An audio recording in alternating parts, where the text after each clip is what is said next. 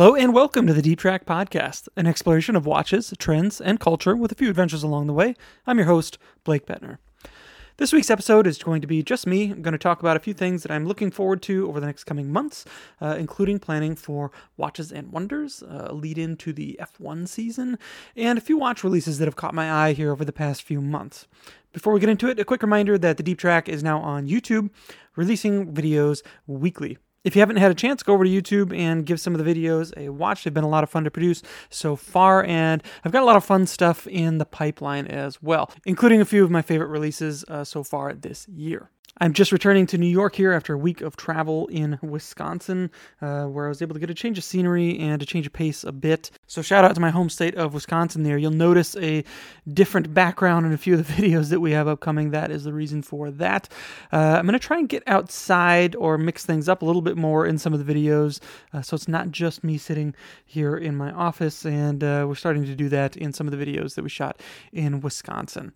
Um, all right, this week I am wearing an Omega Seamaster uh, 2231.50. This is a full titanium Seamaster Gen 1 uh, Seamaster, I should say, from the later end uh, of the Gen 1s in the early 2000s. Uh, this is a watch that has been on my mind uh, the past couple of days. I've seen it come up in a few discussions online. Uh, somebody in particular was asking about um, these early Seamaster 300s and the Pelagos 39, uh, which I thought was kind of an interesting comparison. And I think that this specific reference offers the most interesting comparison between the two. Uh, they are slightly similar, but they wear quite different, and obviously have a very different design language. But to see these two watches come up together in discussion, I think is an interesting one. There's another watch that I see kind of thrown into the mix there, and that's the Sinn U50. Of course, these three watches at a glance have a lot of similarities. Uh, and they probably appeal to the same kind of collector or the same kind of person. Uh, but they each have their own kind of unique qualities that they bring to the table. So, uh, you know, I, I, would always consider the Omega Seamaster 300 as a watch that's probably more flexible uh, in terms of being able to dress it up, dress it down, only because uh, most of them have more polished surfaces. They've got a slightly fancier case design with a twisted lug, but that might just be me. I've seen a few people kind of bring up other uh, thoughts online in that regard, which I think is pretty cool. Um, and people looking at a watch like the Pelagos 39 as one that they could also dress up, um, which I hadn't really thought of before, but I guess I have compared it to old Submariners. Uh, like the 14060. So I guess in seen through that vein, it is something that would maybe fly under the radar a little bit with something like a tuxedo. Um, well, or maybe a suit and tie or something like that. Uh, I don't know what the rules are around that kind of stuff, but uh, but these are generally watches, uh, especially the Pelagos 39 and Omega Seamaster 300, that I think have a fair bit of flexibility in how you could wear them and how you could approach them in your wardrobe. Uh, the Sinn U50 is probably a little bit more unique in that it uh, is a little bit harder to dress up uh, or or to approach in a formal way that you maybe could with the Omega and the Tudor. So uh, but I think they, they all have their own very unique uh, appeal to them, and I think they're all three uh, exceptional watches. So hard to go wrong there. But if you just got a few watches to play with, I would probably recommend the Seamaster 300 over the Tudor and the Sinn, but your mileage may vary there. And I think the Pelagos 39 certainly has uh, a flexibility to it. Um, though, you know, again, again I, I, don't know about wearing it with a tux or anything like that, but uh, all three really capable, really handsome watches uh, at that. So, so that's what's on my wrist today. I really love this first generation of Seamaster 300. I love how flat it wears against the wrist, uh, and I also really love the much smaller helium release valve uh, at 10 o'clock. Uh, it's it's much lower profile. Uh, it doesn't really inhibit any of your wrist movement or anything like that, like some of the uh, more modern ones. So this is generally a profile and a shape that I'd really love to see them play with uh, a bit more or go back to uh, a bit more. But uh, we will see. I would also like to see Omega maybe revisit the Planet Ocean um, as a platform. That is a watch That's, of course, a watch that we really haven't seen get a proper uh, design update. Um, in, in, in, a long, long time. And it's a watch that I've always had kind of a partial fondness for. I think it's a good looking watch and uh, plays as a good kind of counterbalance to the uh, Seamaster 300 there. So, um, all right, that's uh, that, that's that's my very long uh, wrist check here. Before we get into the watch stuff here, I also wanted to make a note about uh, the Formula One season.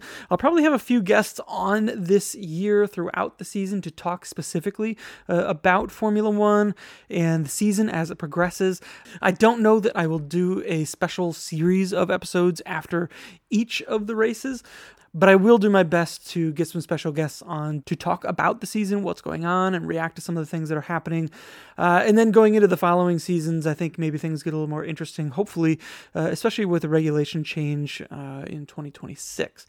Uh, of course, with Lewis Hamilton announcing that he will be going over to Ferrari uh, next season, just as that car is really kind of looking like it's uh, starting to come into its own here in this regulation set. Uh, I think that could lead to a really interesting season. I hope it leads to a really interesting season. Uh, even this season, I, you know, as I've mentioned many times, I'd love to see more competitive racing in the sports. So after testing, I feel pretty positive about that.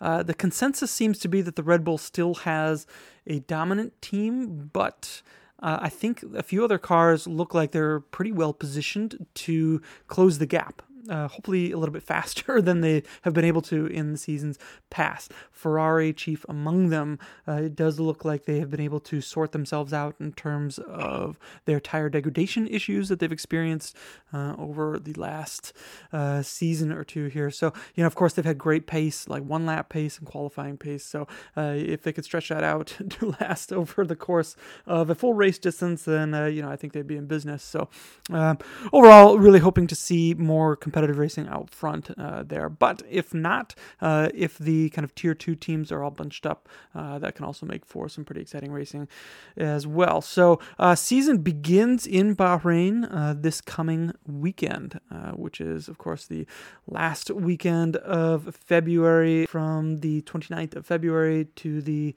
uh, well, I guess it's the 2nd of March. Uh, the race is actually on Saturday, so as not to interfere with Ramadan. So uh, keep an eye out for that. And again, uh, keep an eye out for some special guests throughout the season to discuss Formula One and everything that's happening there. Uh, I don't know yet if those will be bonus episodes or if they'll just kind of fall in line on the usual Tuesday. Uh, if enough of you have an interest in Formula One, uh, certainly let me know. Reach out to me uh, at info at thedeeptrack.com.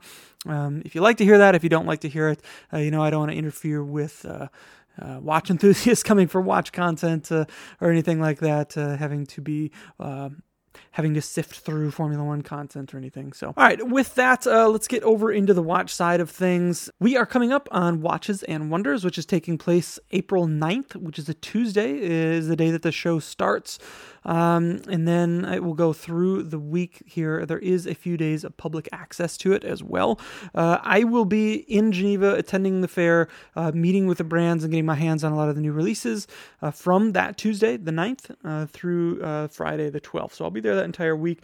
Uh, so I'll have some special coverage coming from that, including videos, some special podcasts, and I'll get some special guests on with colleagues there in Geneva as well.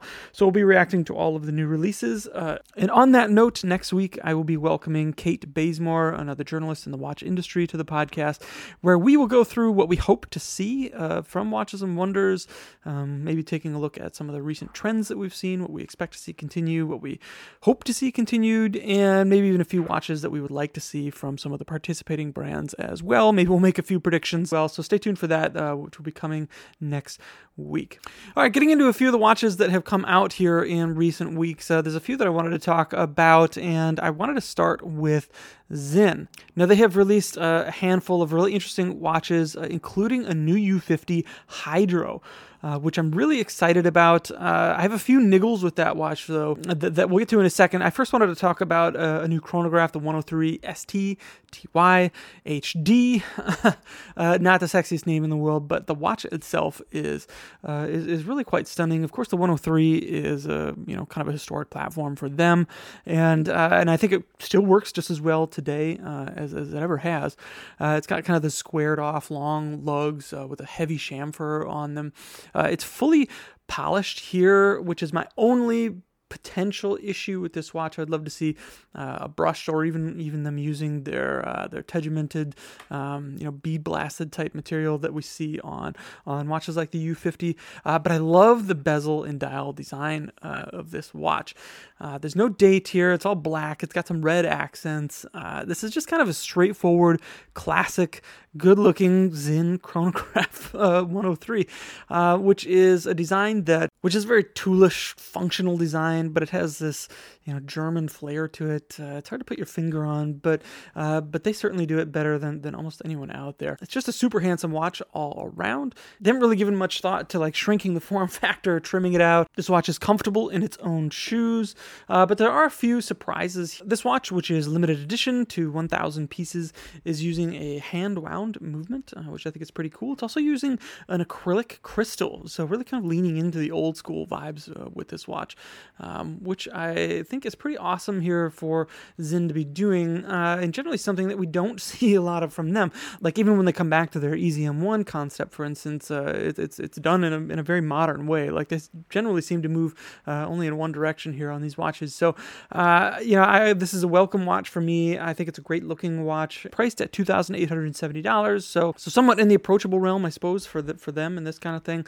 Uh, but all around, this is a watch that I like a lot, and is a watch that I'm excited to see in person soon. But this isn't the watch that has me most excited uh, from Sinn. They released uh, some new U50s, uh, and they are hydros. I don't know why. I guess it's not something I expected to see hit this platform, but I'm really glad that it has, and it makes a lot of sense. This is a technology where they they fill the case uh, with with oil, so uh, it kind of matches the ambient pressure. I guess giving it theoretically, uh, you know, unlimited uh, for all intents and purposes uh, depth rating, and uh, and the other effect of it is that it looks like the dial is kind of glued onto the crystal, so you can you can read the time at extreme angles, uh, which which is a really cool thing.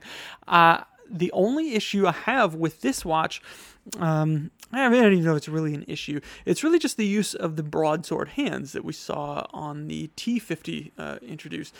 And I'm not overly fond of, of this uh, hand design. I think the uh, the kind of towering, brutal design of the hands on the U50, the regular one, is one of the elements that makes that watch so interesting. And uh, you know, it's it's something that I would have welcomed to see here in in hydro form as well. Uh, aside from that, though, it, they have all the options uh, including the steel bezel, the tegimented uh, option, as well as the SDR with the black uh, bezel as well. So um, Overall, I think this is a really welcome watch, and I'd love to see them continuing to use this technology. It's something that I've talked about wanting to see, an innovation that I would love to see from, from other brands as well, especially if they're really going for, um, you know, usable tool watch uh, where where the form is really kind of following that kind of a function. It's not just kind of paying lip service to, yeah, it's a tool watch, but we know you're not going to really, really use it for that. You know, it really kind of leans into the, you know, we're developing technology for it to be used this way, uh, which I think is really cool. I've talked a lot about, you know, something like the uh, the Tudor Pelagos FXD getting a pro version with an oil filled case, uh, I think would be really, really cool to see. Um, yeah, and that's the kind of thing where it's it's not like it's about uh, the orology of it, like it's really about the function of it. So, so, so using the uh, a battery powered a quartz movement um, is not as big a deal there. So this is the kind of innovation that I really enjoy from a brand like Sinn, and uh, you know, I guess once again, something that I would really welcome from a, from a brand like Tudor as well, who is ostensibly making, uh, you know, kind of hardcore tool watches in the spirit of kind of the old school tool watches. You know, this is territory that we've seen Rolex, uh, for instance, move away from, which has really kind of opened the door for for a brand like Tudor to uh, kind of pick up the ball spiritually, where maybe Rolex uh, dropped it uh, coming out of the 90s or something. So, fingers crossed. You know, I, I suppose I'd be really surprised to, to see that happen, but. Um, you know, never say never, I suppose, right? So all those new watches from Sinn, I'll be looking to go hands on with and provide some video content around uh, here in the coming weeks. So keep an eye out for that. All right, next up, uh, we've got some new watches from Baltic. This is the Prismic. Uh, this is kind of their take on the cocktail watch, which I think is really interesting. Uh, and this is a Uh, well, it's a unique looking watch, that's for sure. It's it's got kind of a, a multi part case uh, with different finishes that I think works really well here. I like that they're not afraid to take chances with the dials and with dial colors. And this is a watch that really seems to embrace its spot, kind of living between a few genres or trying to kind of take details from a few different genres to create something that a, I guess, feels really unique, and B, kind of makes itself, um, you know, broadly relevant across a lot of different use cases. In, in, in terms of this being a watch that doesn't really adhere to any strict set of rules around any genre. And sometimes it's fun to see watches that take this approach, uh, where they kind of you know, bristle at being labeled anything specific. Even though Baltic has used uh, the kind of cocktail watch language here, this feels to have a slightly more um, maybe masculine uh, approach to that genre, I suppose. Uh, it's got these kind of square, diamond shape, uh, pyramid shaped uh, hour markers, which cause a bit of tension, uh, I think. And not only that, they kind of sit between a few different layers in the dial and a few different finishes in the dial, including these kind of deep recesses in, in, the main central part of the dial that uh, that radiate out in kind of like a sunburst fashion. So, and overall, the whole look is something that's kind of hard to put your finger on uh, in terms of placing it uh, or, or, how you might use it or, or, what kind of outfits you might wear uh, with it. And the dial colors uh, only exacerbate that. There is a kind of a light salmon and a desaturated green and a bluish gray, silver, uh, as well as a purple, which which I personally kind of like. Uh, and then they put it on these mesh straps that uh, tuck up right against the case here in a kind of an integrated fashion. So uh, overall, I think this is a really interesting watch, and and I like seeing a brand like Baltic, uh, you know, take some chances on on a watch like this overall. Uh, kind of see how it lands and and really maybe carve out a new space for, for, themselves. I think they have a pretty good handle on their own design language. We've seen them kind of recreate some of the classics in their own way, uh, which worked out really well in, in the past. And this kind of takes a different direction uh, than those watches. So, so I'm excited to see where Baltic uh, takes this and to see what this means potentially for uh, for for the brand moving ahead. They're part of a cadre of young brands that I'm really excited about. Uh, the other one being Furlan Marri. I'm really excited to see what they have coming this year. And then there's another young French brand called uh, Serica, which I think is also doing really interesting things and developing a very unique, very distinct design language of their own, um, and and they're kind of making maybe mid-century inspired sport watches. Uh, you know, they look like they could have come out of another era, uh, but they also feel modern in the same way, I suppose. I think it's really that on wrist presence and feeling that a lot of these brands are trying to capture. Uh, so they pay great attention to uh, to their cases, to how they're sized. They're generally sized a little bit smaller, uh, but they make up for that with the slightly more muscular design decisions uh, around them, as well as things like interesting end links that fit into the case that provide maybe a more muscular feel on the wrist as well. So it doesn't feel like a compromise. It really feels like it's trying to capture a lot of the brilliant qualities that we love so much about some of these vintage watches and recreate it in a modern way that's also maybe a little bit more approachable to people with uh, with with all kinds of wrist sizes uh, there. So uh, so you know, I think a lot of eyeballs are on brands like this and what they might have up their sleeve uh, here over the coming years. And this is generally the, the area of the industry that uh, that has me the most excited or most most optimistic, uh, maybe I should say. Uh, you know, they're they're they're at a good size. They've got well established um, uh, design language and design DNA, kind of that they've gotten off the ground and provided a firm foundation for. Yet they're still small enough that they can take some risks in bringing maybe some of their unorthodox vision to life uh, which is certainly a welcome thing and a much needed thing uh, these days, I think. And then finally, we have a new watch from uh, Piaget. Uh, this is the Polo 79. Uh, I was at the release party for this in New York when it was launched a couple of weeks back and was able to get my hands on it for, for a brief period there. And I gotta say, I was really impressed by the watch overall. it is a very impressive watch. visually, it really kind of captures the, the magic of the original, launched in 1979, of course. it's very unusual design. It feels more like a piece of jewelry that's brought to life with with a serious uh, you know move, watch movement on the inside uh, here. So it, it's the whole thing is solid gold. It's put together really well, and uh, and it's exceptionally expensive as well. Uh, it's seventy three thousand dollars, which. Um, you know, it's kind of a bummer. I think that they've, they've really captured something great in their past and the design, the essence of it, I think, which is something that Piaget has really always been good at. And here they've captured something that I think is kind of coming around on, on the trend scale uh, again, this kind of uh, mid 80s vibes here to the, to the max. But uh, not many of them will be made and it's very expensive. So just kind of like the Vacheron 222 that we saw a few years back, you know, you know, I just can't see many people uh, buying these watches or being able to, to buy these watches, I guess I should say, uh, which is kind of a bummer. You know, I, I really like to see brands paying attention um, to to this era of their catalog, uh, and it's something that I would like to see more brands doing in, in terms of maybe not recreating things exactly as as Piaget has kind of done here, uh, but really, as I mentioned, kind of kind of like with with Baltic and, and Serica, capturing the feel that made those watches so great in the first place. You know, I talk a lot about sport watches and tool watches from uh, from the 90s and uh, and maybe even early 2000s, and what made them just so kind of weird and special, and how that's been lost uh, a lot. And I think brands coming back to see these parts of their catalogs and looking for something that's that's unique that they can uh, market in a very unique way these days. It's really about capturing that feel. And, you know, I know Piaget has done a great job with with this watch, but uh, but I'd like to see other brands like you know IWC or Zenith, uh, uh, you know, brands that made some great tool watches uh, back in these eras kind of look back to these parts of their catalogs to find a really unique and individual part of their identity that they could bring back in a way that's uh, you know again i'm not looking for these things to be recreated one to one but really kind of asking what made those watches great or so interesting in the first place or so unique you know what is it that makes these watches so unique uh, and then try and kind of bring that back i think iwc did did something close with their new engineer um, but that's a watch that has taken on a far more luxurious vibe than its predecessors had. And that watch might be in a slightly different category, but you know, that's the kind of thing that I'm talking about. I think they did a good job with it there.